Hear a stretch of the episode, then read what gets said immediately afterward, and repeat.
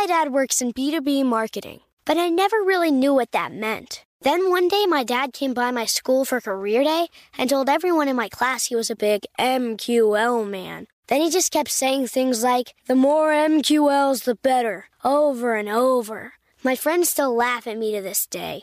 I think it means marketing qualified lead. One thing's for sure I'll be known as the MQL man's kid for the rest of my days. Why couldn't you just be a fireman or a lawyer? Why?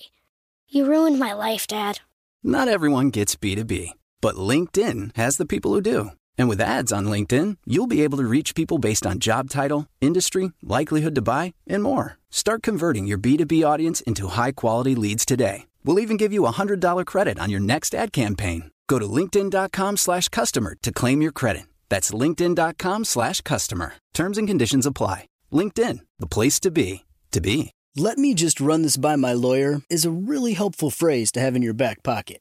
Legal Shield has been giving legal peace of mind for over 50 years. They connect you to a vetted law firm in your state for an affordable monthly fee. Want an experienced set of eyes on a contract's fine print? Or you finally want to get that will done? Legal Shield has a dedicated group of lawyers who have your back, no matter what the future brings. Sign up today at LegalShield.com forward slash iHeart. PPLSI does not provide legal representation or advice. See a plan for complete terms.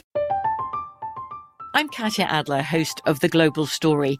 Over the last 25 years, I've covered conflicts in the Middle East, political and economic crises in Europe, drug cartels in Mexico. Now I'm covering the stories behind the news all over the world in conversation with those who break it. Join me Monday to Friday to find out what's happening, why, and what it all means. Follow The Global Story from the BBC wherever you listen to podcasts. Hey guys, it is Ryan. I'm not sure if you know this about me, but I'm a bit of a fun fanatic when I can. I like to work, but I like fun too. It's a thing. And now the truth is out there. I can tell you about my favorite place to have fun Chumba Casino. They have hundreds of social casino style games to choose from, with new games released each week. You can play for free anytime, anywhere and each day brings a new chance to collect daily bonuses. So join me in the fun. Sign up now at ChumbaCasino.com. No purchase necessary. VGW. Void were prohibited by law. See terms and conditions. 18 plus. This is how we defeat globalism and change the world. Now, I've spent a lot of time researching history to find out how this centralization or globalization affects people, and more importantly, how it takes away freedom, and even more importantly, how that trend gets reversed. How does it lead to revolution and freedom again? And by following those exact same steps, we can achieve this achieve the same things. Now, there's a quote from Socrates. He says, "Don't focus your energy on fighting the old, but on building the new. Building parallel structures is how we win. It's something I talk about all the time. And today, I am sitting down with someone who is doing just that. They are focusing their efforts on building parallel structures. It's one I'm super interested in because it's something I'm actively doing in my own life. And I learned some things on this interview that I will be using. I'm talking with Texas Slim of the Texas Beef Initiative, and he is changing the world by defeating these uh, or by creating these parallel structures. It's a great conversation, whether you like meat or not. I encourage you to listen to this interview. Let's go ahead and jump right into it. Let's talk about uh, let's talk about what you're doing. So, you know, uh, the world's changing super rapidly. Um, yes. And I talk about a lot where there's like these three revolutionary cycles that are converging a 250 year 250 year political revolution cycle that swings like a pendulum and it's been swinging towards centralization. And now we're maxing out on centralization, and the world is pushing back, and we'll swing back to decentralization. But it's going to take a long time. And so we can see that the centralization is like they're they're hanging on with everything they have. They're squeezing, but the more they squeeze, the more people push back. Um, Henry Kissinger framed it up for us. He told us that the attack vectors were going to be control the food, control the energy, control the money. So it's like food, energy, money. And so we can see that, right? We got food under attack, energy under attack, and then, of course, the money is under attack as well. Not just by destroying fiat, not just by destroying our assets, our, our savings, but then with the introduction of CBDCs that are coming. Um, so you're working on that, right? Yes. I mean, that's you, you see that you see that framing up, you see that those threat vectors, and that's kind of what you're focusing on. Yeah, hundred percent. I mean, you know, COVID, of course, everybody says, well, hey, it was kind of an awakening. I think a lot of us, you know, already knew some stuff was going on. You know, I started kind of dropping out of the centralized. I come from big tech there in Austin. You know, that's, I grew up farming and ranching agriculture that's in our blood. You know, I'm seventh generational Texan. You know, I grew up in a decentralized mindset close to earth. Well, I got tired of that when I was 19 and I had to go, you know, see the world. Fell into big tech and, you know, I I've seen the progression of technology. I've seen the progression of this centralization. And in about 2015, 2016, I just dropped out of technology and I was done. You know, I was I didn't like where it was going. I didn't like the over centralization of it. I didn't like the cycles that big tech brings, you know, as far as the boom and the bust. I've been through a lot of those and it was just something that was defeating you know as a, far, a person that had been in it for several decades. And then of course 2017 2018 i started really looking at food just a little bit because i could tell that there was major consolidations going on across the world and whenever COVID did hit, I'd already been doing some uh, food intelligence. That was something I kind of came up with when I started going deep down because I became a research analyst in big tech. So I started using those research skills. And what I noticed is that they were doing something that they like to call the One World Food Group. And what does that mean? Well, it's very daunting. It's it's hard to understand on a macro level to break it down to where it affects us on a micro level. So I dove in, and then especially when COVID came, uh, the the marketing plan of COVID, you know, you could t- tell the supply chain lines breaking down, how they basically treated the the beef industry as well. There was a lot of things they did to make it look like it was okay, but it wasn't. With all that, it was a perfect storm to uncover a lot of the deceptions that we live in with our food. And so I broke it down. And then, you know, two years later, here we are. I don't know. I, I've been doing this for over three years, but the Beef Initiative, one full year now, and, you know, one year of research before that, before I kicked off the Beef Initiative. You mentioned food intelligence. So, mm-hmm. so what's the food intelligence?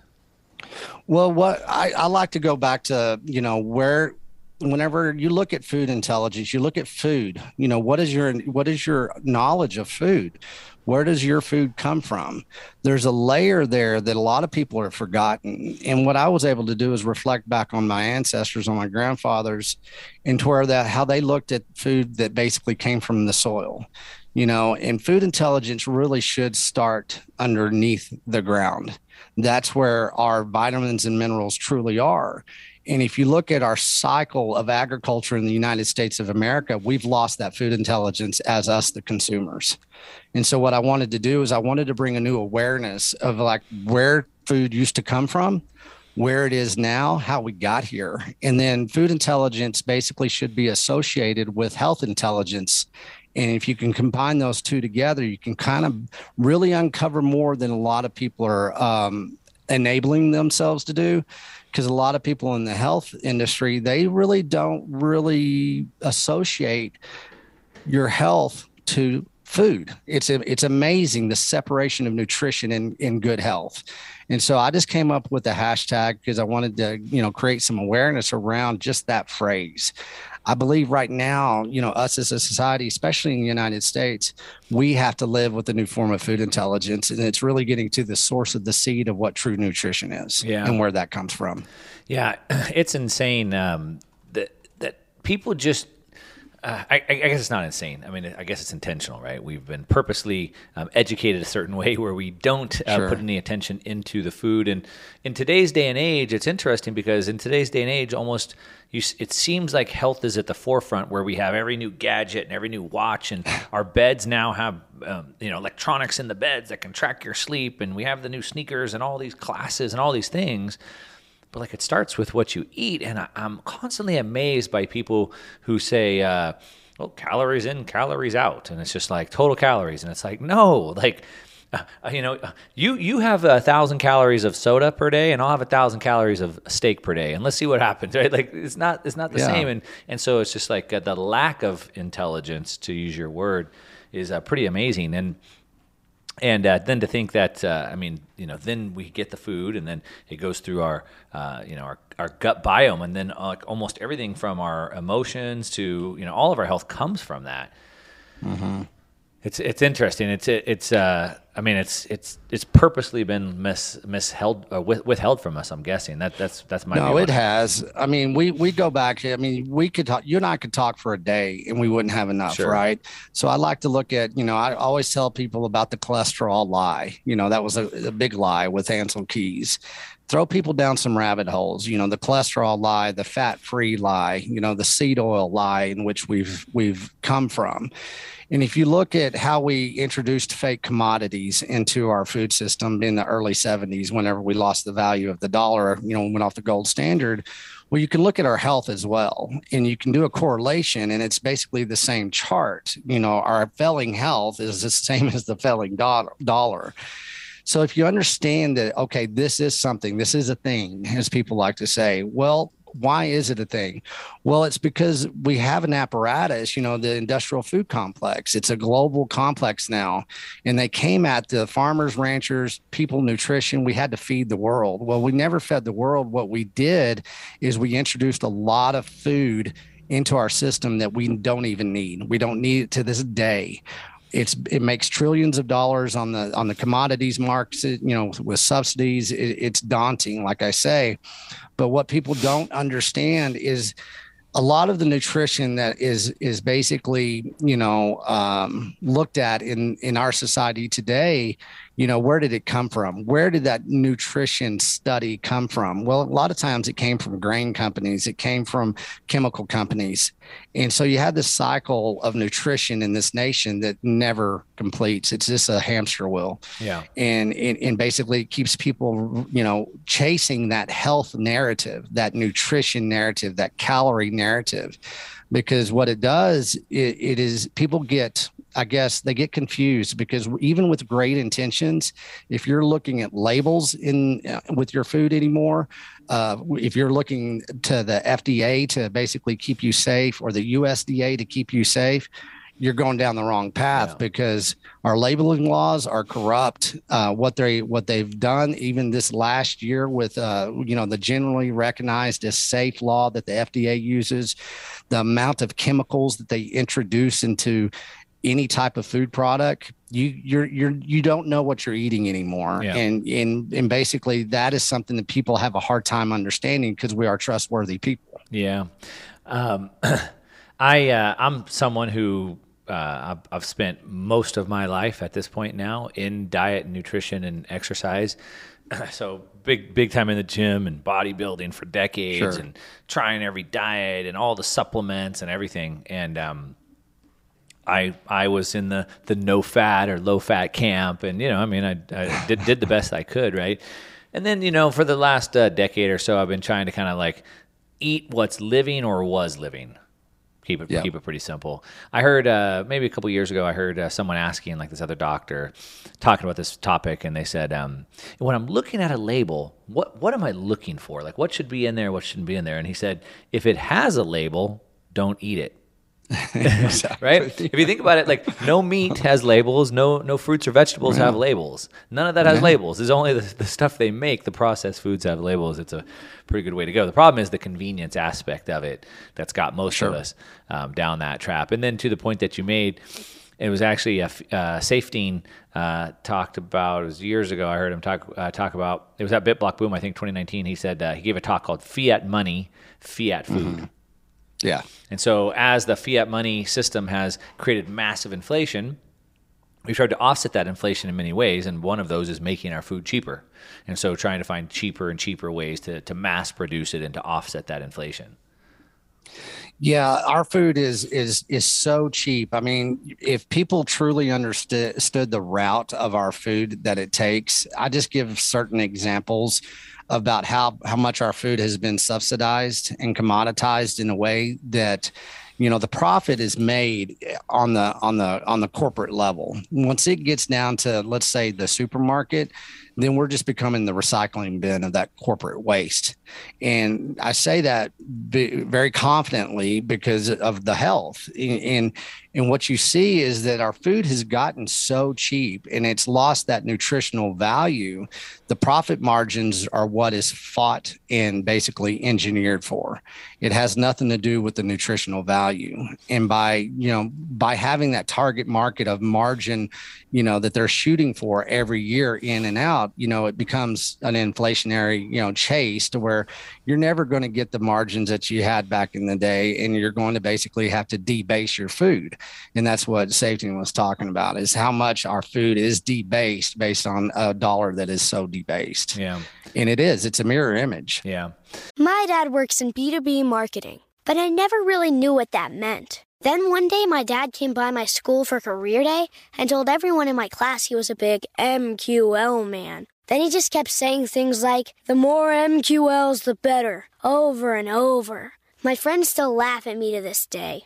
I think it means marketing qualified lead. One thing's for sure I'll be known as the MQL man's kid for the rest of my days. Why couldn't you just be a fireman or a lawyer? Why? You ruined my life, Dad. Not everyone gets B2B, but LinkedIn has the people who do. And with ads on LinkedIn, you'll be able to reach people based on job title, industry, likelihood to buy, and more. Start converting your B2B audience into high quality leads today. We'll even give you a $100 credit on your next ad campaign. Go to linkedin.com slash customer to claim your credit. That's linkedin.com slash customer. Terms and conditions apply. LinkedIn, the place to be, to be. Let me just run this by my lawyer is a really helpful phrase to have in your back pocket. Legal Shield has been giving legal peace of mind for over 50 years. They connect you to a vetted law firm in your state for an affordable monthly fee. Want an experienced set of eyes on a contract's fine print? Or you finally want to get that will done? Legal Shield has a dedicated group of lawyers who have your back, no matter what the future brings. Sign up today at LegalShield.com forward slash iHeart. PPLSI does not provide legal representation or advice. See a plan for complete terms. I'm Katya Adler, host of The Global Story. Over the last 25 years, I've covered conflicts in the Middle East, political and economic crises in Europe, drug cartels in Mexico. Now I'm covering the stories behind the news all over the world in conversation with those who break it. Join me Monday to Friday to find out what's happening, why, and what it all means. Follow the global story from the BBC wherever you listen to podcasts.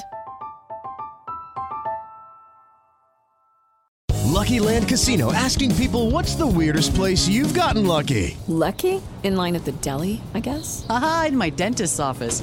More than once, actually. Do I have to say? Yes, you do. In the car before my kids' PTA meeting. Really? Yes. Excuse me, what's the weirdest place you've gotten lucky? I never win and tell. Well, there you have it. You can get lucky anywhere playing at LuckyLandSlots.com. Play for free right now. Are you feeling lucky? No purchase necessary. Void where prohibited by law. 18 plus. Terms and conditions apply. See website for details. I, I remember years and years ago, I watched a documentary called Fed Up which mm-hmm. um, anybody who's listening along, check that out. Um, came out in 2014. Um, and basically, they talk about and they show going back, uh, I don't know, 100 years in history, and they show how the food lobbying efforts have lobbied the government to change the laws, the regulations, the the food pyramid, and so and so so so forth. And um, I mean, all factual, really good. I mean, uh, all documentaries seem to have kind of a, an agenda, but this one really exposed that. And even going as far as um, when President Obama took office and, and the First Lady, Michelle Obama, she came out with this um, whole campaign, and it was. Um, diet and exercise, like eat right and and stay active or yeah. whatever.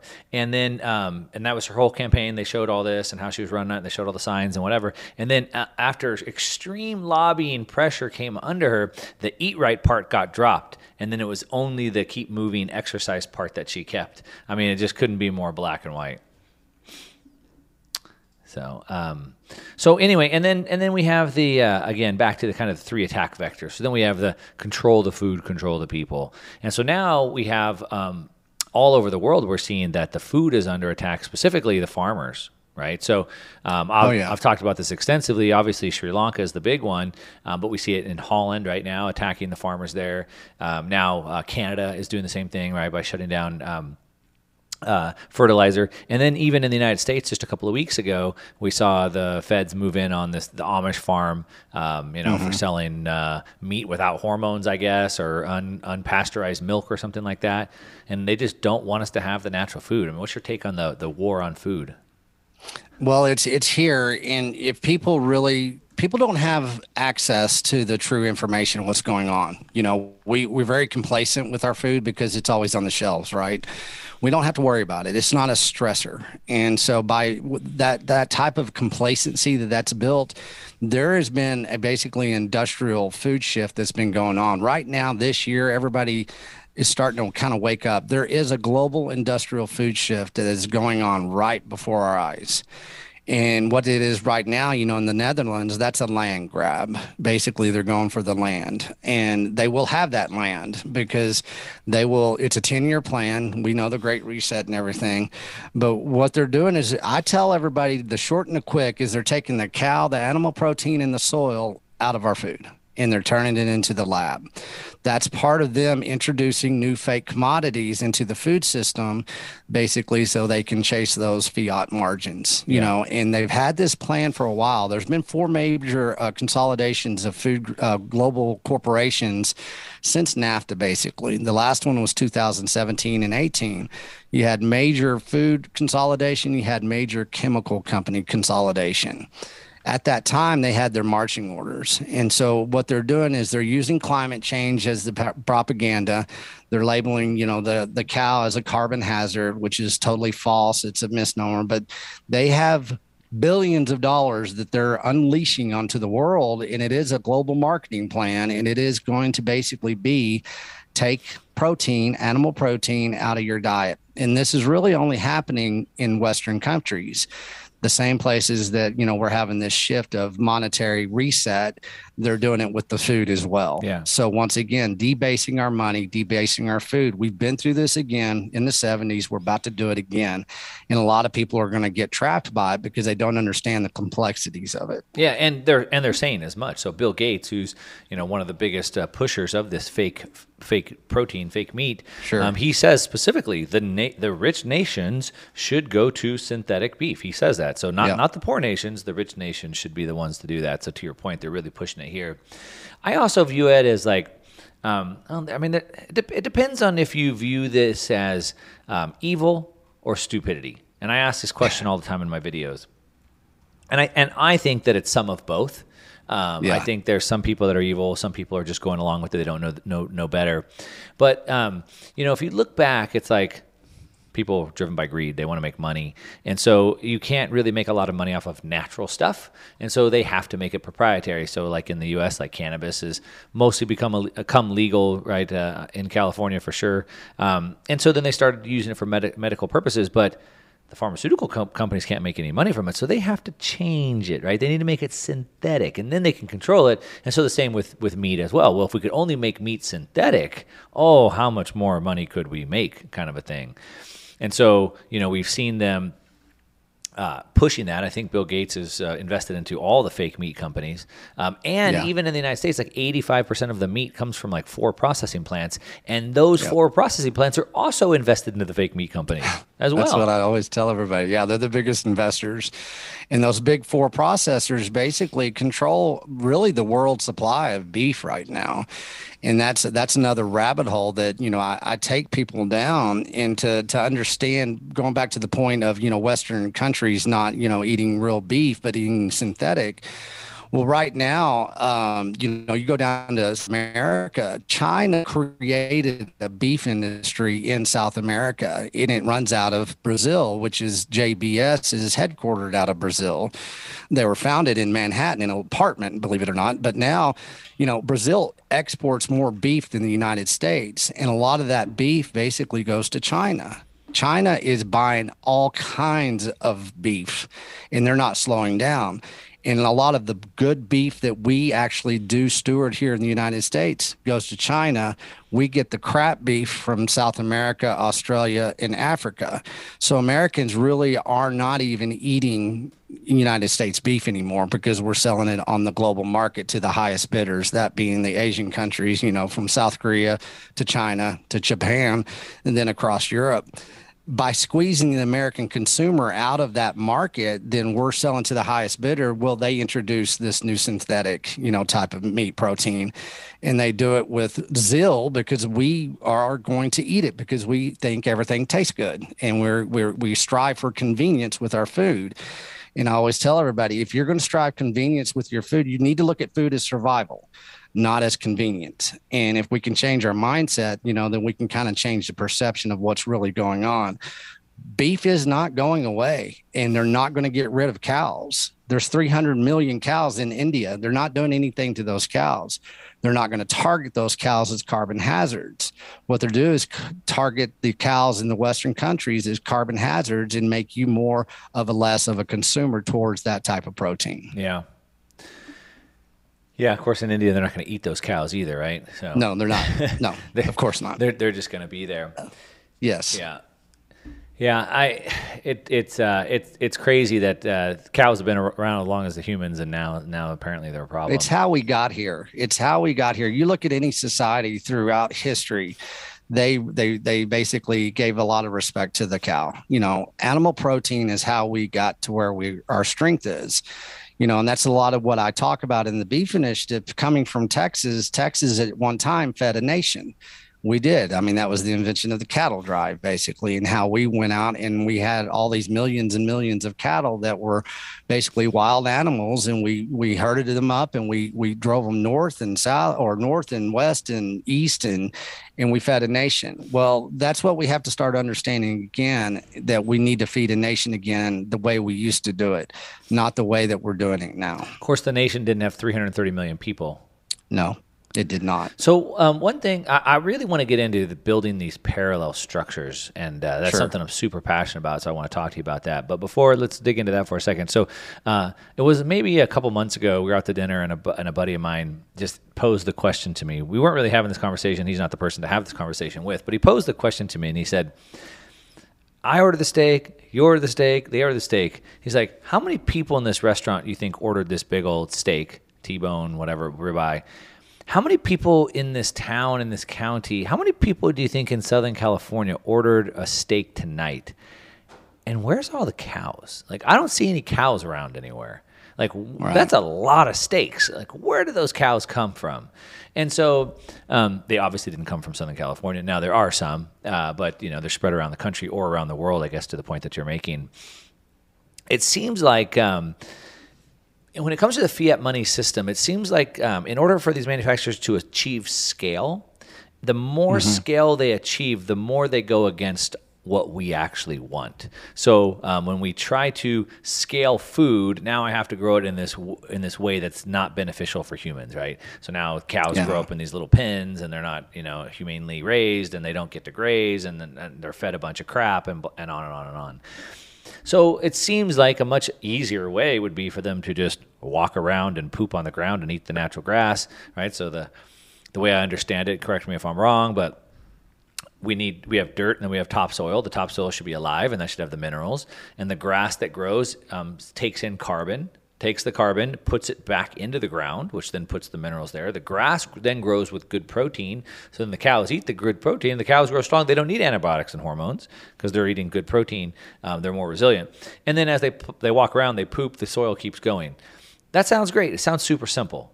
But how does that work to make 330 million T-bones per day? well, you can't have a T-bone if you have a New York strip, so that's a little little knowledge for you. But well, you look, you put it into perspective, and everybody kind of loses perspective of how do you feed a nation, how do you feed a community, how do you feed a family, and, and, you know, back in 1971, Ancel Keys went out to, to the United States farmer and rancher and says, We're going to go feed the world. You're going to go fence to fence and you're going to go big or go home. So they've really planted that propaganda in people's minds and thinking that, well, we're going to go feed a nation and this is what it takes. We have to have this commodity type system you know, and that created the commodity cowboy and that created the feed yards to a level that we see today. Well, everybody drives by. You don't see it in Southern California where I am in West Texas. You know, I have places like Hereford, Texas. I have places like Deming. I have Bovina. We have all kinds of cow towns What we do also have is we have major processing centers that are global processing centers. Well, guess what? None of that beef, and they're killing thousands upon thousands upon thousands of head every day. None of that beef is going to the United States of America. It's going overseas. So if you want to look about, you know, sitting in, in Southern California and saying, hey, how, we're in LA or San Diego or wherever it is, you can feed a region in a regenerative way. We always have done it. We have not been given the opportunity to do it because we went into monocropping, went into mass grain production that became the basically the commodity that we feed these animals. And so by putting it into perspective, right now with this parallel economy that we're we're doing within the beef initiative, you can grow as much grass, cattle, and population in unison in any type of basically surface area that we've ever seen. What you can't do is go ahead and use your basically your land, your people, your labor force, and you're basically the Great Plains in which we have, and then Southern California basically being the true breadbasket of America if you're going to use all of that land in the United States of America, no, you can't feed 320 million here because you're feeding a billion overseas. So let's put it in perspective. America can feed America in a regenerative way. That's how we got here. We did it. We can do it now. And actually, it is, is a hell of a lot better for the environment. It's a hell of a lot better for the animals. It's a hell of a lot better for our health.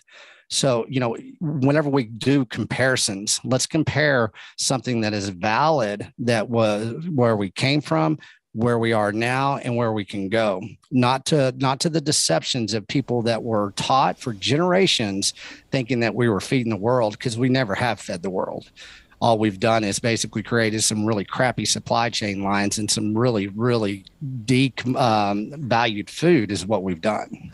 Well, we are feeding the world because we're sending it to, to other parts of the world. We haven't fed the entire world, but to your point, we're, right. we're selling it over there. Sure. Um, yeah, and so I, I, that's part of my thesis. I believe that the world is decentralizing. We're seeing that happen right before our very eyes, going from a multipolar right. world to a multipolar world, and um, I think that will continue. We're seeing it really exagger- exaggerated in Europe. Every nation's out for themselves. Uh, we're going to hold on to our energy. We're going to hold on to our firewood, um, et cetera. Right. And so I think over time, you know, we're already starting to see the United States starting to re-onshore a bunch of mining, and now we're going to re-onshore our chip manufacturing. And so probably, maybe, hopefully, a lot of that um, goes away at some point. Uh, we're going to have to start to think that way if we really want to succeed. I know talking about California, you said the breadbasket. So along the border of Mexico it's the desert, man. It's hot. Yeah. It's 120 degrees in the summertime. It's the desert. There's no rain. There's no nothing. But the Colorado River comes down from Colorado and goes and drains into the Gulf of California in Mexico. And um, a hundred years ago, these guys got water rights, and they've turned it into the Garden of Eden. And mm-hmm. they're growing alfalfa and all these crops out there. Um, but it's become a big problem because now we don't have enough water, and they don't want to give it up because you know 100 years ago they got the rights to the water. Um, it's a big it's a big mess. Uh, the federal government said, "Hey, you guys either figure this out, or we're going to come in and redistribute this." And it's, it's, it's a tough thing. I'm, I'm, i believe in private property rights. Uh, that's their private property rights, but at the same time, like man, stuff changed in hundred years. Um, but the one thing that makes me not sympathetic is as I come to find out, and someone in the comments correct me if I'm wrong, but as I come to find out as I've been digging into this subject, um, most of that alfalfa being grown down there is actually being sent to China.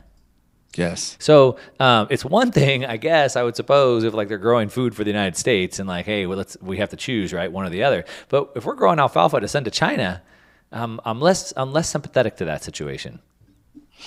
Well, you you know you have alfalfa out in California. You know we have grains all the way up to through the Great Plains here in the middle of America. You know right now where I stand is south of Amarillo, Texas, in the Panhandle. Well, throughout, I guess throughout COVID as well, everybody was talking about Bill Gates. Well, China bought over 200,000 acres of farmland as well. You know, and so all of that grain that is being produced from soy to corn to wheat, everything that you do in the middle of America, a lot of it is already being shipped overseas to China. China has a hard time feeding their population. And what they're doing is they're doing asset reallocation with our land here. They're doing food out reallocation. In the, from the United States of America. So to your point, yeah, I mean it, it's it's on a global market. That's part of the One World Food Group. It's on a world macro trading apparatus. That's part of the problem and you know that's that's why we always have to say you know we have to start building out locally and then once we build out locally we can kind of broadcast globally of our successes and if we get that mindset it's kind of a reverse engineering of what we were taught really and if you do that you don't you, you go to back to one family at a time one community at a time. You know where i grew up every little town had a, their own processing center. The town got the grain first, the town got the animals first, and then they spread it out from there. And if we can reverse that, and which a lot of people are already doing, it is something that's been going on for a while, but they've been doing it in such a centralized way that they're starting to understand that we need to look at how it was decentralized in the past, like for my grandparents, and start using that business model instead of the business model that was presented to us in the 70s. Yeah. Now, um, let me run this by my lawyer is a really helpful phrase to have in your back pocket. Legal Shield has been giving legal peace of mind for over 50 years. They connect you to a vetted law firm in your state for an affordable monthly fee. Want an experienced set of eyes on a contract's fine print, or you finally want to get that will done? Legal Shield has a dedicated group of lawyers who have your back no matter what the future brings. Sign up today at LegalShield.com forward slash iHeart. PPLSI does not provide legal representation or advice. See a plan for complete terms.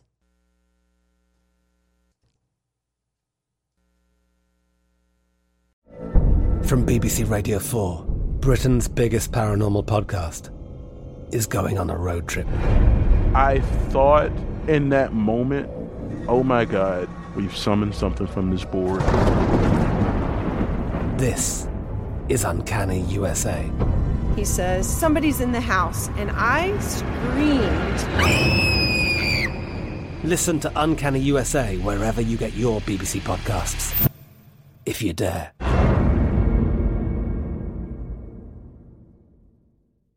Xumo Play is your destination for endless entertainment. With a diverse lineup of 350 plus live channels, movies, and full TV series, you'll easily find something to watch right away. And the best part? It's all free. Love music? Get lost in the 90s with iHeart 90s, dance away with hip hop beats, and more on the iHeartRadio music channels. No logins, no signups, no accounts, no hassle. So what are you waiting for? Start streaming at play.xumo.com or download from the app and Google Play stores today. All you can stream with Xumo Play.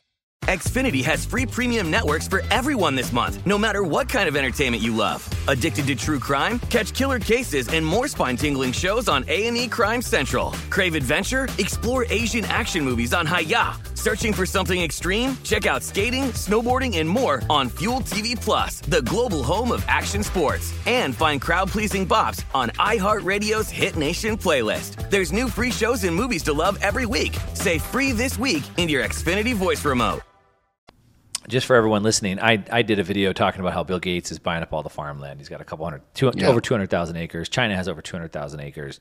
Um, we have almost 920 million acres of farmland in the United States. Right. So it's like a, a 1 or 2%. It's like super tiny. Uh, but to the point you're making, though, China uh, almost has almost no arable land. So China China has to import over 85% of its energy. They have no fresh water, and the water they do have has been con- uh, horribly contaminated. And they, they have no arable land. They can't grow food either.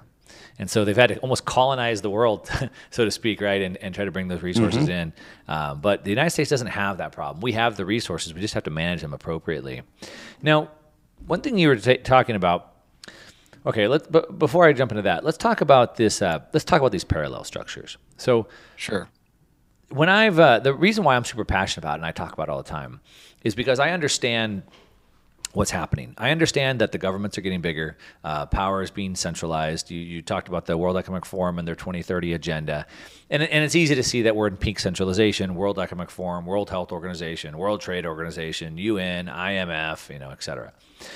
And so all all of this is becoming centralized. And again, we have the attack vectors: food, energy, money, right? And so we're being under attack. I'm concerned about this, as as most people paying attention should be. Um, I don't like that. I like the decentralized world. The United States was meant to be decentralized as a republic, um, and so I don't like that. Um, when I look at um, communism. I recently wrote this book with Alex Svetski. We co-authored the, the Uncommunist Manifesto, and so communism is something I've studied extensively. And when you look at the USSR and um, how it eventually collapsed in the 70s and into the 80s, um, one of the things that in my study seems to be what really um, really helped push it off the ledge to eventually collapse and cushion the blow for when it did was parallel structures. So, because the society, because communism was so restrictive and so strict, um, people were forced outside it to create black markets. And Yeah. the more people that left the existing system to go start the new system, it it it lowered the amount of um, control they had, and so it, it it caused them to fall even faster. Like if I had a party here and I kicked everybody out, eventually I don't have any control of those people because I kicked them all out. Now they have their own party. Um, and then when the inevitable collapse came, it was cushioned because now there was all these parallel structures. Exactly. And so uh, I'm passionate. We need to build these things up in food, in medicine, in education, in media, etc. Do you see that same thing? And is that kind of what's motivating you? Yeah, I, I, I like how you frame that because, you know, it gives some people some insight to, you know, even during these times of mass prohibition of, you know, space and time and, you know, money and just, you know, freedom. There's always a time during mass prohibition for mass innovation. And I see that's what's going on with these parallel structures, as you say. It's kind of a pillar of strength in times of chaos. And what we have to do, in what I've been doing with the Beef Initiative and from day one, is that, you know, people think that they have to have permission. We don't have to ask for permission. And especially when it comes to uh, the ranching industry, let's just say beef, you know, that's what I'm focused on is, is cattle. Within the cattle industry, there's it's a living and breathing industry. It's so complex that it's hard for people to understand. But if you come from where I come from, in the ranchers in which I do work with, and who have come through the, within the Beef Initiative, and we're functioning, what we understand is that in a lot of ways we are already there. We are already decentralized, and we have a lot more leverage than people realize. And we're doing it with by following the law better than the law knows itself and you brought up earlier, you know, processing, you know, 85% of our food in the United States, especially animal protein, is by four processors. Well, guess what? There's many other microprocessors that don't play that game. They don't play that commodity game. Most of the animal protein that is processed in these processing centers, these global processing centers, follow the commodity route In of the- in the- commodity in the Big grains, Four. chemicals. In the Big yeah, Four. the big four. Yeah. And so, you know, they have to answer to the technology use agreement. They have to worry about certain inputs. They have to use certain chemicals. They have to use certain antibiotics. And they, they have these touch points within that system. There's middleman, middleman, middleman, middleman. Well, if you can shrink down the scale of basically the vertical integration from the soil all the way to your fork, a lot of people are already doing it. What we're doing is bringing that awareness and we're honing it. We're, we're basically finalizing that vertical integration to where our big thing right now, and I'm launching next week, I'm making a formal announcement next week, is we have the, the Beef Initiative Association Council. We have a council of successful um, processors that are producer processors on the micro level. And so we're consulting people to basically start building processing centers again in their communities. We have about four or five under our belt that we've been working on the last two years. And so that's a pillar of strength that we have right now, and we're moving forward with it, and people are starting to understand it. Now, is that is that in Texas specifically or around the United States? Yeah, we're starting in Texas right now, but what we have we have the Texas certificate. You have Texas certification, and then you have USDA, right? In Texas, you can do uh, stay in the state of Texas. You can sell to the you know states around you, from New Mexico, Oklahoma, and Louisiana. If you have USDA, you can sell everywhere. I have a processor here in the Panhandle of Texas. He only wants to sell in a 60 mile radius, so he has the Texas certification. So we have a rubber stamp on Texas. We have a rubber stamp on USDA. And from the ground up, we can go in there and consult. We have a legal team. We have the Farm and Ranch Freedom Alliance. We have a lot of associations. We have some lobbyists. We have some represent, representation of state government. We're going to start in Texas and we're going to scale out. I'm already in talks with somebody in Colorado.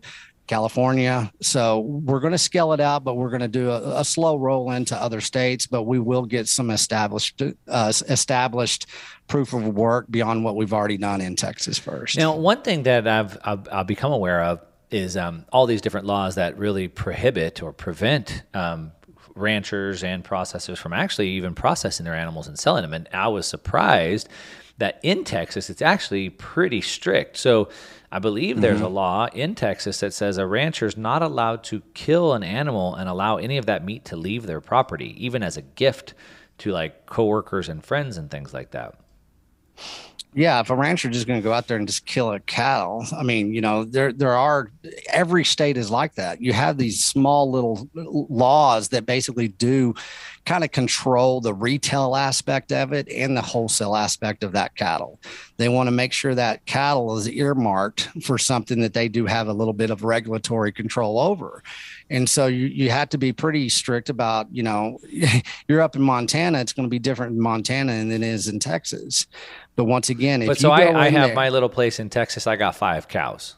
Sure. So I've raised those five cows. I know what they've eaten. Uh, I can't eat five cows. I believe a family of four like can eat one cow for like a year. So I got five right. cows. I can't eat them. So I'm going to process one of them and give them to my buddies.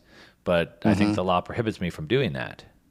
Yeah, pretty much. Right. I mean, that seems like a big you're going to have to use a you're going to have to use a you know a microprocessor that at least has a Texas certification. So that's the that's the deal. But then and then are they forced into um, as you're saying? So then they have to use like certain chemicals or certain fertilizers? No, they don't have to force to. You don't. You can have a clean processing center, or you can have one that uses chemicals. Okay and there's a lot of different chemicals that can be used you know this amos miller you know i think i believe he was there's two things he was raw milk and then there was also this is the, this is the, the amish farm in pennsylvania yeah okay. yeah exactly and so there's a lot of chemicals that you know that you can be introduced into that are usda certified or texas certified some people you choose to use them, some people don't. Um, both Justin Trammell of Panhandle Meats up here in the Texas Panhandle, he's a clean processing, zero chemicals across the board. And one of the chemicals that a lot of people are confused about whenever you actually do harvest the cow, you skin the cow and you put it on the hook you, you basically need to spray it down. Keeps the insects off of it. A lot of people just use vinegar and water mix. A lot of people use something that is usda certified that people can say hey this is still somewhat organic. So there's so many semantics that get into this. We look at it as that we're, the only thing that we'll ever touch are clean processing centers and so, you being down in Dripping Springs right now, today, you could call Cole Bolton of K&C Cattle of Hometown Meats. You've got five cattle. You're going to be able to uh, process those cattle in your name and you'll be able to do anything you want with those cattle. Usually it is, you know, giving it away to your family. That's legal. Sure. You got it processed in a certified Texas processing center. So it's about who processes it. That really, that's really where it comes down to. So sure, I can't. And each state is. Different. I can't process it myself different. and give it away. I have to have someone else process it for me. Yes. Yes. What about uh, now? What about wild game? So I got a deer on my property. I pro- I process that and give it out. There's game. Yeah. There's there's gaming processing in Texas. I mean, you're going to see it. I mean, we're on deer season, so I know. So you have can, a lot. I can clean my, a deer and give it to my friends. You bet. But I can't. Yeah, I can't, you can go I can't do it to, with a cow. Right. I don't know. Okay. Uh, I, I, was just surprised to see that because, like I said, yeah, I can I can clean a fish and give it to my friends. I can clean a cat. I can clean a deer and give it to my friends, but I can't clean a cow and give it to my friends. Well, I mean, are you gonna? I mean, what are you gonna do with that cow? You're gonna put, go out to the barn and harvest that cow? Is that what you're talking about, or doing it professionally? Uh, well, just like I would clean a deer, right? If I got a deer on my property, I'd sure. clean the deer. I'd process it. Right. Uh, I've done that. Um, I get. Mm-hmm. I've never done a cow, but I would just imagine it's not. It's just bigger. It's just bigger. it's pretty daunting. Yeah, right. I, I don't want to do either. I don't want to do either. Um, right. Now let's talk about the Texas Beef Initiative for a minute. So um, it's just the the beef initiative. Oh, okay, the the beef beef initiative. So um, as I understand it, uh, and I'd love for you to explain it to me, um, you're kind of trying to match up people who understand that maybe the food they're getting isn't so good. They'd like to have better food, and you're matching those people up with people who are growing the food and can provide that to them. What we're doing is we're decentralizing beef, and that's what we're doing. Uh, we're we're basically connecting farmers and ranchers to consumers, and we're cutting out all the middlemen. We're we're doing a vertical integration from the soil to the grass to the cow to the producer to the processor to your fork we basically know every one of those touch points. We don't have to worry about anybody else. We don't have to ask for permission. We know where the, the soil came from. We know where the cow came from. We know who the processor is. We know who the producer is, and we know you, the consumer. And um, we've been doing that pretty successfully. There's a lot of programs that already do that. But what we've uh, introduced is that we're allowing and we're, we're basically educating ranchers and producers on Bitcoin and we're able to do uh, peer-to-peer transactional systems now through the beef initiative. And so we have consumers that are basically buying their beef with bitcoin. So we're giving options that is completely decentralized and it's basically we're not having to ask permission and we're given market access in a way that is very difficult to find in this united states right now. Because you have a lot of farmers markets. You have a lot of different ways of you know people trying to have community food programs. Every one of them are reliant on centralized um, social media applications programs platforms advertising. Everything's in a centralized spectrum we're, we're basically grassroots. Uh, we're grass fed. We're from the ground up, decentralized. And so by approaching it the way we have, we're building out certain regions across the United States where you can come into the Beef Initiative, you can find your producer, you can contact them basically and do a peer to peer transactional system, and you don't have to worry about any of the middlemen. Okay, so kind of like a matchmaking service where I can go now look at all these different producers, find the one that I like, and I can just interact directly with them. You bet. Yeah. Yeah, you know, um, again, like I said, I was I've been into into kind of health and fitness for a really long time. Sure. Um, and uh, man, as much as I've studied it, I feel like I know quite a bit. I even helped my sister launch. Uh, I did the marketing, and I helped her launch a uh, fast mimicking diet. So I did mm-hmm. all this mm-hmm. research into fasting and intermittent fasting and like all this stuff. I know, I know, I, I know more than the average person about it. And it was at that event in 2019 with uh, Saifedean, and he was the one that told me about the carnivore diet. And I was like, "What?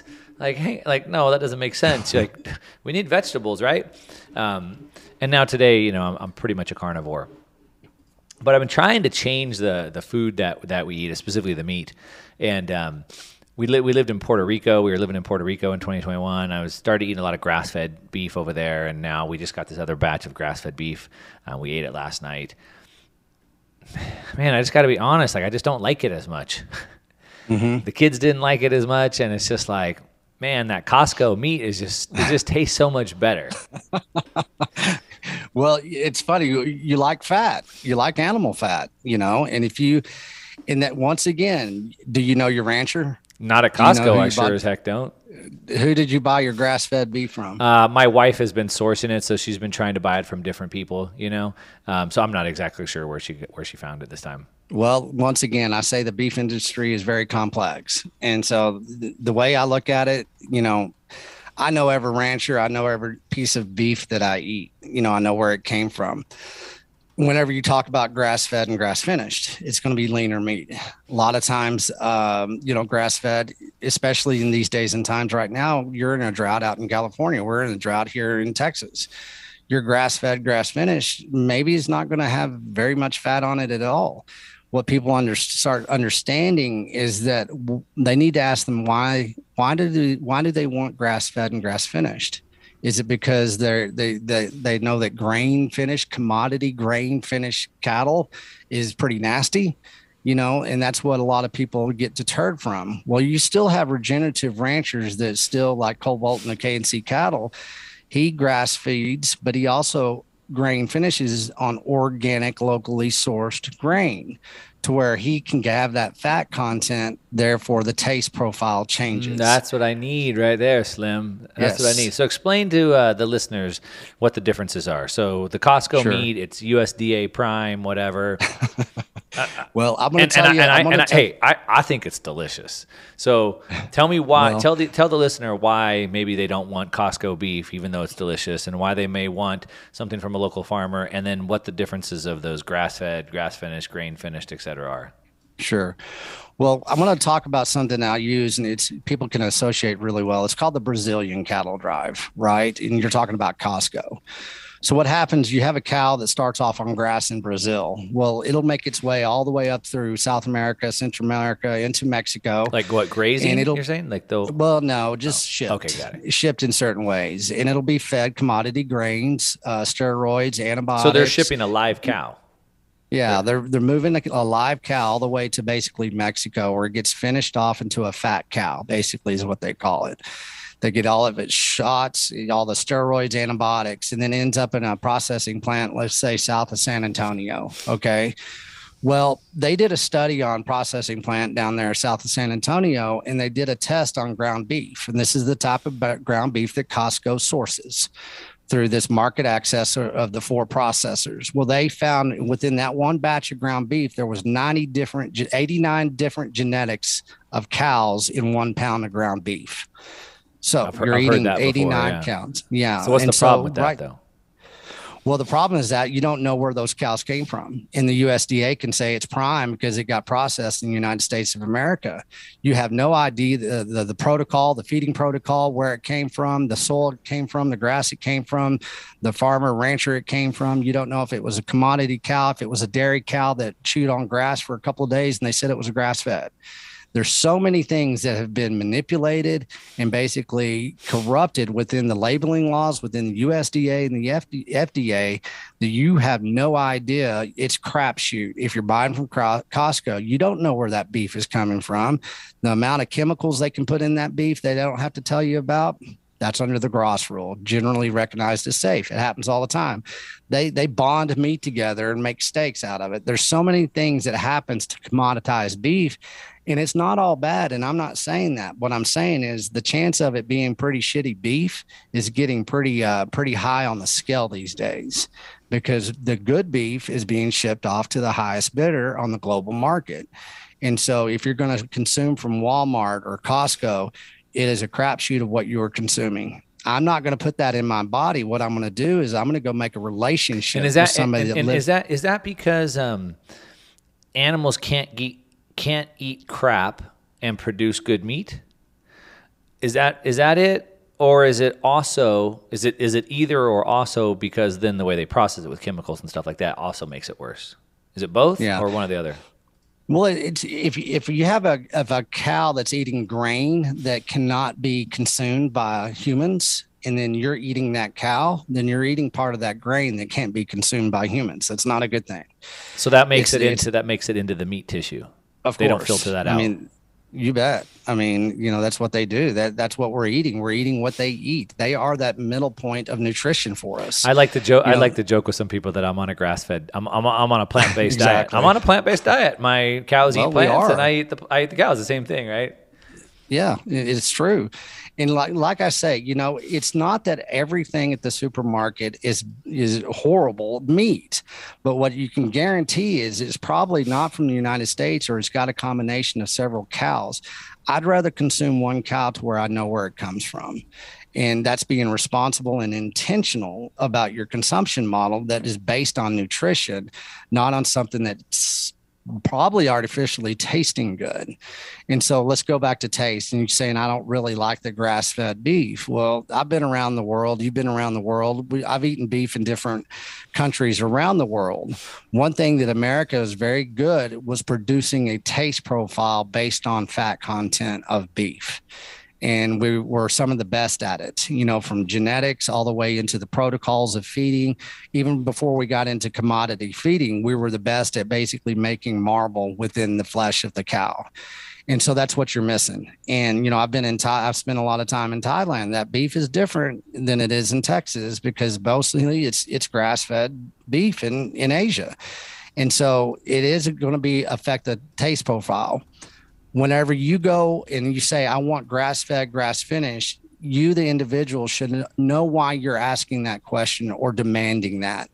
A lot of people say it because it's kind of trendy to go against grain finished because of the chemical companies, the Monsantos, the Bayers, the Cargills, you know, everybody that controls our grain and the chemical apparatus in which that grain is. That's what I was mostly thinking, right? They're Raising. GMO grain or whatever. right? Yeah, exactly. I was up in North Dakota last year. I embedded myself in a harvest company to dive into, you know, the agriculture complex more. And there was a there was a outside of a place called Mott, North Dakota. is a family that's been there for, you know, 50, 60 years. They grow all their grain, no chemicals, no pesticides, no herbicides, and they have some of the best beef that I've ever eaten. And it was grass fed, but it was also grain finished, but they grew the grain. That's what I that's what I searched for, and that's what I found in Cole Bolton with KNC Cattle in Texas. And it's he does that for a reason because, like you, you look at this year, we have grass fed, grass finished. Well, these cows are going to harvest. These cows are smaller in weight this year that grass fed, grass uh, finished uh, beef is not as good as Cole Bolton's. He weathered the storm of a drought and his beef is still tasting just as good. It's still as clean, still as organic. But then you get, then you get to the people that have been in the grass fed, grass finished, and you get into the omegas, you get into the true dense protein, the dense nutrition of uh, grass finished beef. I don't go that far. There's people out there that's what they live for. I have ranchers that are in the beef initiative, like Holy Cow Beef. They're out of Lubbock, Texas. They are deep into that nutritional model of the grass finished beef. So then, grass fed, grass finished maybe has more nutritional content potentially, um, but the grass fed, grain finished that's non GMO, non processed, mm-hmm. whatever, mm-hmm. um, probably gives you a happy medium where you're still getting a lot of the health benefits. You know where your cow comes from, but you're still getting that marbling taste right. benefit of it. Yes. Got it. Let me run this by my lawyer is a really helpful phrase to have in your back pocket. Legal Shield has been giving legal peace of mind for over 50 years. They connect you to a vetted law firm in your state for an affordable monthly fee. Want an experienced set of eyes on a contract's fine print, or you finally want to get that will done? Legal Shield has a dedicated group of lawyers who have your back no matter what the future brings. Sign up today at LegalShield.com forward slash iHeart. PPLSI does not provide legal representation or advice advice. See a plan for complete terms.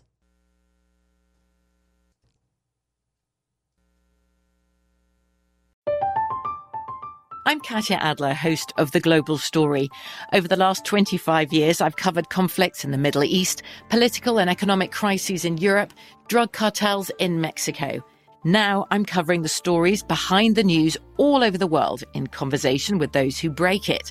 Join me Monday to Friday to find out what's happening, why, and what it all means. Follow the global story from the BBC wherever you listen to podcasts. Xumo Play is your destination for endless entertainment. With a diverse lineup of 350 plus live channels, movies, and full TV series, you'll easily find something to watch right away. And the best part? It's all free. Love music? Get lost in the 90s with iHeart 90s, dance away with hip hop beats, and more on the iHeartRadio music channels. No logins, no signups, no accounts, no hassle. So what are you waiting for? Start streaming at play.xumo.com or download from the app and Google Play stores today. All you can stream with Xumo Play. Xfinity has free premium networks for everyone this month, no matter what kind of entertainment you love. Addicted to true crime? Catch killer cases and more spine-tingling shows on A&E Crime Central. Crave adventure? Explore Asian action movies on Hi-YAH. Searching for something extreme? Check out skating, snowboarding, and more on Fuel TV Plus, the global home of action sports. And find crowd-pleasing bops on iHeartRadio's Hit Nation playlist. There's new free shows and movies to love every week. Say free this week in your Xfinity voice remote and you know that that's a lot of you know the aging the aging of uh, of your beef. Uh, you know you age grass finished different than grain finished. Then once again the complexities of it all are daunting but a lot of people just don't have that access to that information to be able to make these educated decisions based on what they really want that tastes good to them but is also just as healthy or or just you know basically as healthy as the next. So. Hmm. That's good to know. All right. So we're going to have to keep trying some different meat until we finally find that one. Well, I'll tell you what, order from the Beef Initiative and get a beef box, and we'll send it out to California, and you can do a taste profile on that. And then you can tell me what you thought. Yeah, yeah, we're definitely we're definitely going to do that. like I said last night, man, I was like, normally I'd have a couple plates of meat because that's pretty much all I eat, and I kind of like left some on my plate last night, and I was like, dang. Mm-hmm. Um, and the kids were like, I think I have to get my jaw stronger in order to eat this stuff. it is. I mean, grass finish. I mean, it, it's different. It, it, and once again, it's education. You know, it's knowing what we're eating. What are we consuming? you know getting to the source of the seed of what you actually eat you know it, it means something again Yeah. but you don't rely on packaging to tell you Yeah, I had a friend in uh, Colorado, and he said he was trying to. They were trying to do their own meat, and they were finishing it with um, algae, I think, because Mhm. then it was really high in omegas, I guess. Um, He said they were having a really tough time trying to get the FDA to approve it. Um, I've heard of that talk lately. You know, I haven't gone too far that I've got a couple of ranchers out in Colorado right now, and they both uh, grass finish because you know Colorado's very good. And once again, though, their marbling is up because you know where they're geographically located, you know they can get more fat into that grass finished cow. So. Once again, you look at the regions the cow comes from, where the soil is, what type of forage it has. There's a lot of different, you know, protocols that go into basically getting the type of fat content that you would like. So uh, again, the, the the attack vectors: food, energy, yes, wa- uh, money, and so um, we gotta we we're, we're going to fight back against that centralization through decentralize decentralization, or creating these these parallel structures. You're attacking it head on with the food, specifically with the cattle, the beef, which to me is pretty much the food. like at my place in Texas, like we have we have the cows. We're not growing any vegetables because like I don't really need vegetables. I'll just eat the cows. Like I like a salad Mhm. too. I'll have a salad, I guess, but the food being the most important piece, uh, or the, the the the steak being the cow being the most important piece. So on that front, um, what do you see in front of you? Um, is this an uphill journey? Is it an uphill? Is it an uphill journey because you're trying to combat the education and you have to get people to change their viewpoint? Um, is it also, or is it more uh, an uphill battle because of the regulations and the? You, you probably see more of an attack from a regulatory standpoint. I think the regulatory attack that you speak of is more of a mindset that people think that they have to battle. Uh, you know, I said before that you know we we're basically uh, using the law better than the law uses itself. We're doing that within processing centers because a lot of the problems in processing centers is been the regulatory capture. Well, a lot of times in that regulatory capture, a lot of the regulations and inspections are for these massive processing centers you have these inspectors that don't know how to scale down. And so what we're doing is we're getting the education out there to where it's not as hard to do those processing centers. And so there's not an issue as far as doing what we're doing. I don't see a lot of problems within regulations themselves. I think uh, Amos Miller, I mean, he's always been kind of an instigator. You know, he he definitely fights the system on his terms and he gets a lot of press by doing it the way he does it you know you don't i i look at it like this. If we basically function as we're functioning right now and we leverage the successes and we leverage the law as it is written and how it is being written moving forward we're not going to have a lot of regulatory problems. The biggest problem is changing consumer demand to where people have understanding that they do not have to basically source all of their nutrition from the grocery stores based on convenience. That is going to be the hardest thing to do is changing people's habits Yeah. and changing people's perspectives. The convenience. But once again i mean we're growing left and right you know it's it's it's really picking up. The the yearning for this type of new consumer demand and this new type of market access that we're leveraging from the past I mean, people are there. They're ready to commit. And I think that it'll be something I'm going to use all of the basically the fear porn as much as I can to make people understand that you don't have to play in that mindset anymore. You can empower yourself by decentralizing your food. The best food to decentralize right now for your family and yourself is beef. And so that's my approach. Yeah, I love that. Uh, and and I and, and I hope more people wake up. You know, we we've known this for a long time, but then through uh, whatever you want to call it, modern uh, education, um, we've we've seemed to lose that. I always think about uh, Hi- Hippocrates in 400 BC said, "Let thy food be thy medicine, and thy medicine be thy food." And so, uh, and again, through the pandemic era, we were told we don't have this natural immune system. But if you give your body what it needs, good food, and you kind of take out some of these external stressors and things like that, the, bo- the body can do a lot of good things. Like it can take care of itself. Let thy Yes. food be thy medicine. So you got to start with that good food.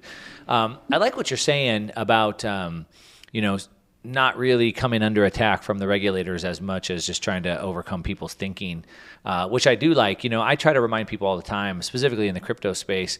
Um, at the Bitcoin conference this year, um, I was I was working the news desk, and they were talking about regulations, regulations, and we need more regulations. And if we got clear regulations, then we give clarity of what we do. And I'm like, look, I'm like, look we live in America. We live in a free country. We don't ask for permission. Everything No. is everything is free unless there's a law that prohibits that.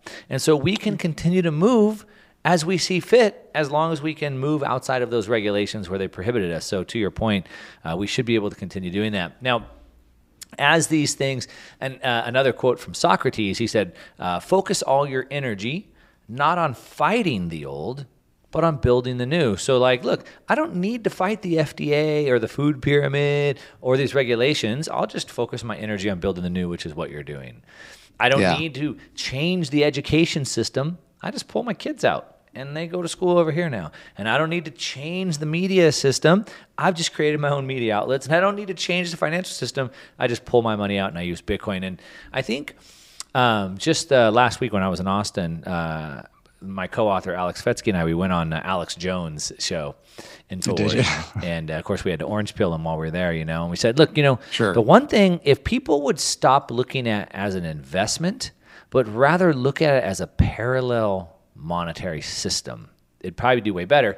And I think about like without the freedom of payments, we have no freedom at all.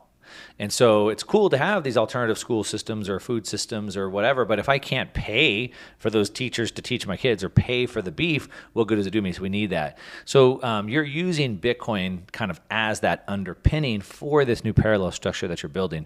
I'm curious what's that like? I mean, you're talking to hillbillies on the ranch who are growing cows. like, what do they know about this uh, weird internet money kind of thing? Well, it, it's funny. Whenever I, I I had the idea, I was in the gym, and it was whenever way back, and I said, "Hell yeah!" I said these these ranchers, they're going to be the best Bitcoiners that anybody realizes because they already think in a decentralized way. They have to. They understand volatility. They think decentrally. They have de- decentral communications that they use every day, especially in the regenerative, you know, uh, field. So you you would think that it's hard to get them to be orange pilled, right?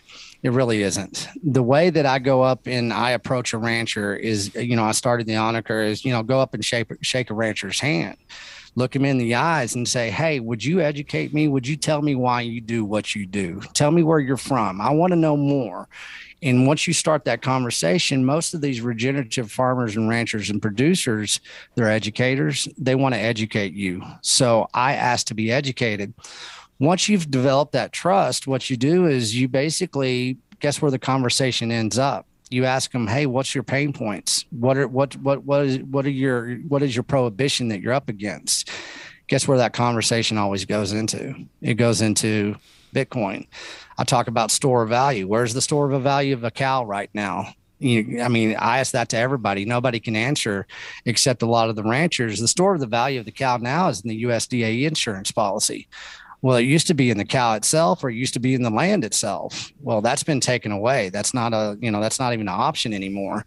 So I asked the rancher, would you like a new store of value that you have control over that nobody can take away from you? Your grandfather lived this way. Would you like to live like he lived? And so the conversations always do, symbi- uh, you know, holistically go into Bitcoin. So it's not as hard as you think as far as getting them on board. And within the Beef Initiative, you know, we have a wonderful technology stack and partnerships now. We've teamed up with Oshi, we've teamed up with IBEX, and then we have, of course, our own innovations within it. And so our our tech stack is just it's it's proof of work. We've already sold, I believe, by this time, a quarter of a million dollars worth of beef through our platform, which accepts fiat and Bitcoin. And so now, if you come in in a rancher, he'll basically get onboarded. He'll get white gloved. We have a technology stack. We get them up and going, and it's in no time that they're up and running. Each rancher gets to basically fill out how they're going to use it. Some ranchers just want to save 2.7% by not using a credit card, right? They don't have to pay those fees to the credit card companies. Other ranchers are maybe they're doing 50% and they're keeping it in Bitcoin or they're keep, you know, or transitioning it into uh, fiat. It's up to the rancher. And we're always making sure that we're there on the education level because they're education. We always tell everybody that we're orange pilling ranchers and the ranchers are ranch pilling Bitcoiners and mm, so it's in it. it's it's a good balance right now. And you know these ranchers are really starting to reach out. They're not looking at it as some funny money some technology they can't understand. And at the conferences that i've held up to date uh, it's amazing how much they invest, you know, within this new form of education that we're giving them. We're asking them to be educated first. Yeah. They're educating us about food first, and then we educate them about Bitcoin. A few months ago, I spoke in uh, Las Vegas at the Freedom Fest, and um, a few thousand people there. And I, I was talking to a farmer. He wasn't a rancher; he was a farmer from from Utah. And he just Mhm. couldn't get his head around it, you know, and and it was partly because he didn't know what he didn't understand money. So I kind of had to go back and like, do you even understand money? And we had to kind of start from there. But it was it was interesting. But um, you know, the one thing that I've seen, you know, over the last five years at least, is this kind of rise of, and and it kind of came as a fad and kind of sizzled out a little bit. But the rise of people being able to order food. Um, you know, pre-made meals at home and have them delivered. And there was these big IPOs Mhm. that were happening. And then there was like the butcher's boxes and things like that. So it seems like it was like a growing trend that maybe lost a little momentum, but is still there today. And I would imagine that um, most of these ranchers or would-be ranchers even if they if they could figure out the best way to tap into that direct to consumer market they'd probably love to do it they probably have better margins and you know they wouldn't have to work inside of the system that's probably actively working to shut them down and so maybe Mhm. you're actively actively you know providing a better service we're helping them go direct to consumer which is good for everybody involved it seems like Oh, everybody wants to do that. It goes back into that vertical integration from the soil to the cow to the producer processor. You look at that model that we've created and that we're actively using today as we speak. Okay, you if you're a if you sell to a commodity, you sell for, to one of the four big processors, that rancher is probably only going to make between I don't know, a hundred to four hundred dollars off of that fat cow when it's ready to go into basically processing. You get somebody like Cole Bolton or Jason Rick or Justin Trammell, you know, that are in the beef initiative. They have a chance if they're going to go to consumer directly in a decentralized way through a decentralized platform as ours. That's two to three hundred dollars profit margin. They can leverage that into basically more like twelve hundred to two thousand dollars per cow. Wow, like a ten x. That's what they've been stolen. That's what they've been stolen. That's what is going on in this country within our ranchers. So does that? So does that? how- Does that? do- I mean, if if they if they're going to make two hundred from selling it to uh, one of the big four, and they can make Mm-hmm. twelve hundred, a ten x gain for selling it direct, does that mean they Yes. can compete with um, retail prices like Costco prices? Because they they don't they don't need Of to make twelve hundred percent more. Maybe they just make six hundred Yeah, more. we're already competing with retail prices because the price manipulation on beef right now is just because astronomical. that, that's like the biggest drawback I hear of people wanting to go to like better meat is oh it's too expensive I can't afford it. But see, once again, perspective. What is the perspective? You're eating shit beef or you're eating the best animal protein in the world? What about your medical cost? Oh What no, about I, I I get all that, but I was just Well, saying that's if- what I always- They're only gonna yeah, I make, mean, that's the if they're only going to make two hundred bucks by selling to a big four, but they can make twelve hundred bucks, uh, twelve hundred percent increase by selling uh, direct to consumer. What if they made a six hundred percent increase and now they could kind of match the price, but they're still making five, four or five times more? Like that seems like a pretty good win. But I, I hear you. We're, we're buying it. Like I'm spending the money, right? I I'm, I'm with you 100. Yeah. percent I was just curious about that. No, it, it, it, it's a very good point. But see what what happened? Why do why did they not do that? What is what is not letting them make that you know extension of profit that they used to have? They used to have the ability to do that, and when they sold in, especially in their communities, it's those four major processors. Right? They're squeezing them out. Well, I, I'll say this right here on your show is the Department of Justice should be investigating these guys from JBS to Cargill to Tyson. The amount of money and amount of fines and amount of out of court settlements, the amount of ranch land that we've lost because of this, these four global processors, people need to wake up because it's getting to where it is kind of getting, um, it's it's basically stealing the heritage and legacy of our ranch lands in the United States of America Yeah. people really and the reason it's happening is because of our consumer demand and lack of education and you know that's that's what I'm trying to bring forward. Well, in the Communist Manifesto, uh, Karl Marx lays out the ten points of communism. So, in order to have a communist society, these ten things have to happen. Um, one of it, uh, well, seven of the ten we have in the United States today. So. Uh, we're not a capitalist society. We're 70% communist. Uh, one of which is a progressive tax system. Two is uh, was a central bank. Three of the ten have to do with taking over agriculture. Mm-hmm. Uh, one is a uh, is basically uh, heavy taxation or confiscation of inheritance. Yes. So these you know these farmers. My my father grew up on a farm. My grandfather was a farmer in Iowa, and they have these these farmlands, these ranch lands. They're poor, right? They work the land. They own a bunch of land, but it's been in the family for however many generations, and now they pass it down, and now they got to come up with millions of dollars of tax, and it's like I don't have that and it just goes yeah. back. And so again, that's back to the communist. But man, we can keep going on forever. We'll have to do another one for sure. I'm going to go ahead and wrap it up here. Um, I'm going to make sure that we're going to link down in the description down below for the beef initiative. I'm going to go buy some beef uh, beef box directly from that. And everyone else should check it out as well. We'll link to that down below. I'm also going to link to that Fed Up documentary I linked, uh, I talked about earlier. Um, anything else you want to point people to? We're going to have a conference in Georgia at White Oak Pastures. And if you can't make the conference, you know, go and look at White Oak Pastures. That's Will Harris. You know, he was a commodity cowboy. He changed his 150 year old ranch that he, he inherited from his father and his grandfather.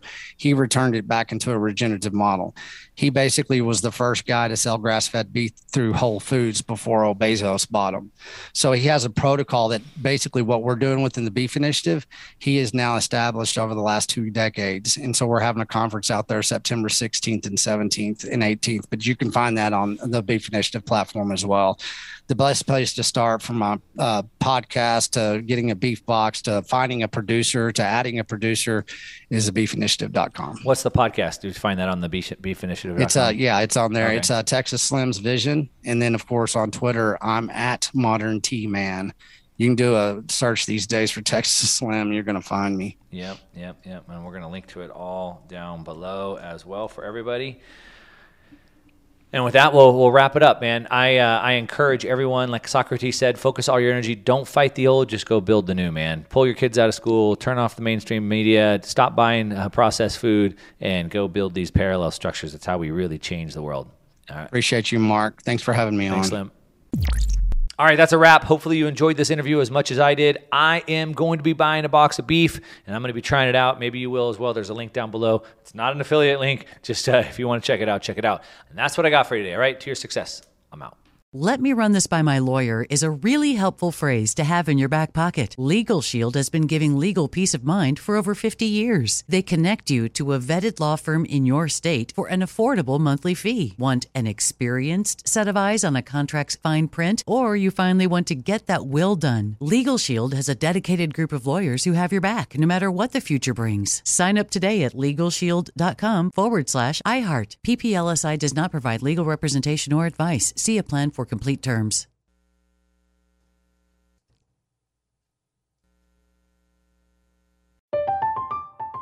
I'm Katya Adler, host of The Global Story.